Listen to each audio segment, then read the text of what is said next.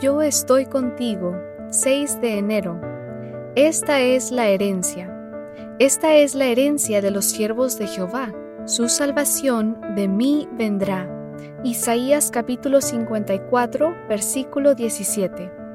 Su nombre era Kathy Boone, y parecía ser el cadáver de una desamparada más de los tantos que deambulan por los grandes centros urbanos estadounidenses, batallando contra el consumo de drogas.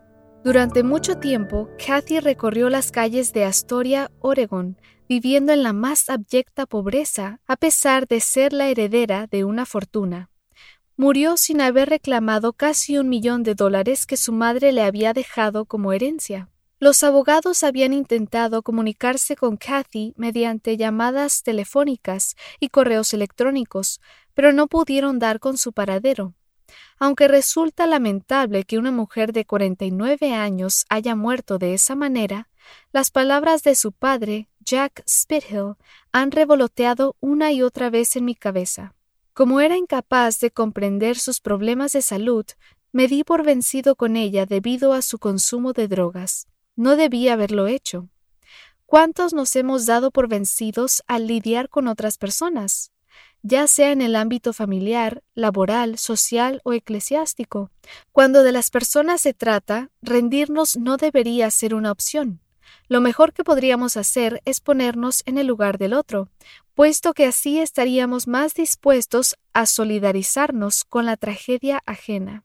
Pablo escribió a los Gálatas: «Hermanos, si alguno es sorprendido en alguna falta, ustedes, que son espirituales, restáurenlo con espíritu de mansedumbre.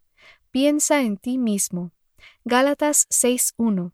Son muchos los que viven sumergidos en la indigencia espiritual porque no hemos sabido tratarlos con mansedumbre. La palabra griega usada por el apóstol y que ha sido traducida como mansedumbre denota lo que es dulce y agradable. ¿Por qué se nos hace tan difícil tratar a la gente con esa mansedumbre? Porque muchas veces confundimos dicha virtud con un mero acto de cortesía, que suele colindar con lo hipócrita. Pero la mansedumbre que necesitamos para seguir tratando de que la gente conozca la herencia que tiene en Cristo viene de arriba, es uno de los frutos del Espíritu Santo. Por eso, seamos espirituales. Al iniciar este día, pidámosle a Dios la capacidad de no rendirnos, que no quede en nosotros ese sentimiento de culpa que nubla al padre de Kathy. Digámosles a los demás: esta es la herencia de los siervos de Jehová. Su salvación de mí vendrá.